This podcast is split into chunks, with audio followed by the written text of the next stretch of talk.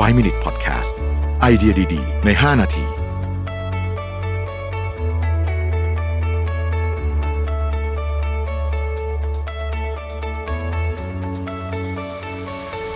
สวัสดีครับ 5 minutes 99 problems นะครับ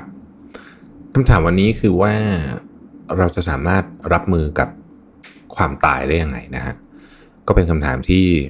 ก็อ่านเราอึ้งไปนิดนึงนะครับ เพราะว่าเอาจริงก็ไม่เคยได้คิด เเรื่องนี้สักเท่าไหร่นะฮะ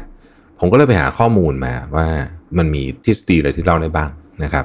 ก็ไปเจอหนึ่งมาที่ชื่อว่า the five stage of dying นะครับก็เป็นนักจิตวิทยาชาวสวิสชื่ออลิซาเบธรอสนะครับเคยคิดไว้กับทำเป็นทฤษฎีไว้นะครับเขาอธิบายถึงกระบวนการนะฮะว่าถ้ามีคนหนึ่งเนี่ยได้รับคำวินิจฉัยแล้วกัน หรือว่า บอกอะว่าจะมีชีวิตเหลืออยู่เท่าไหร่เท่าไหร่คือค่อนข้างจะรู้ว่าจะตายแล้วเออเอางี้แล้วกันเนี่ยนะครับมันจะมีขั้นตอนยังไงบ้าง มันก็มี 5 อันนะไอ้ stage ที่1เนี่ยเราเรียกว่า denial คือการปฏิเสธนะฮะซึ่งเป็น stage ปกติเลย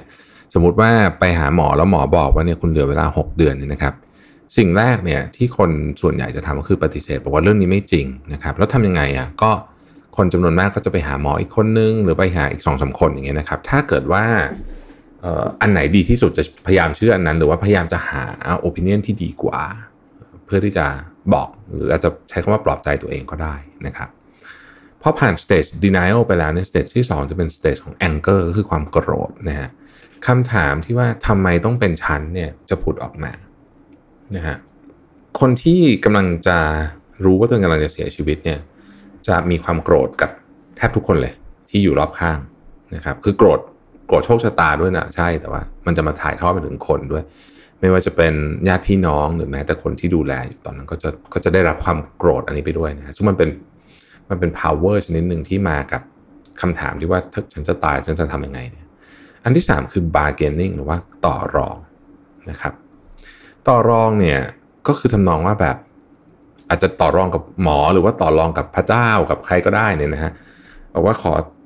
ทำทุกอย่างจะให้ทำอะไรก็ได้ จะใช้เงินแค่ไหนก็ได้ ขอมีชีวิตอยู่อีกหนึ่งปีพูดง่ายก็คือขอซื้อเวลานั่นเองนี่คือการต่อรองนะครับ stage ที่ 4 คือ depression นะฮะ depression เนี่ยมันจะเป็นอันทำนองว่าเนี่ยฉันกำลังจะตายแล้ว มันไม่มีอะไรสำคัญอีกแล้ว คนที่อยู่ในสเตจนี้เนี่ยจะ จะจะตัดขาดออกจากโลกภายนอก ไม่อยากเจอใคร ใครจะมาหาก็ไม่เจอนะครับอะไรอย่างเงี้ยนะฮะคือเหมือนกับพยายามจะตัดตัวเอง แล้วจริง ๆ มันก็เป็นกระบวนการในการบอกลาวิธีหนึ่งด้วยนะฮะคือพยายามจะ distance ตัวเองออกมาจากจากคนอื่น จากความทรงจำอื่นๆ stage สุดท้ายคือ acceptance หรือว่ายอมรับ ถึง stage นี้เนี่ยคนที่กำลังรู้ว่าตัวเองจะเสียชีวิตเนี่ยจะรู้สึกว่า โอเค สู้มาเต็มที่ละ มันได้แค่นี้จริง ๆนะครับ เพราะฉะนั้นเนี่ยเตรียมตัวดีกว่า คือหลังจากที่ denial คือปฏิเสธแล้ว anger โมโหแล้ว bargaining ต่อรองมาแล้ว depression เศร้าแล้ว ตอนนี้ยอมรับได้แล้วแล้วก็ก็จะเหมือนกับเข้าใจว่ามันจะต้องเกิดขึ้น ใน stage นี้เนี่ยคนที่ยอมรับได้แล้วเนี่ยนะครับ ก็จะเหมือนค่อยๆปล่อยวางเรื่องราวทีละนิด แล้วก็อะไรที่ค้างคาอยู่นะครับ ถ้าสามารถทำได้ก็จะสะสางเรื่องต่างๆ ใน stage นี้เนี่ยคนจำนวนมากจะติดต่อกับบุคคลที่เคยมีปฏิสัมพันธ์กันในอดีต อาจจะเคยมีเรื่องมีราวกันก็ก็ไปขอโทษกันอะไรแบบนี้เนี่ยนะฮะเหมือนกับเรื่องมันกำลังจะจบทั้งหมดแล้วนะครับ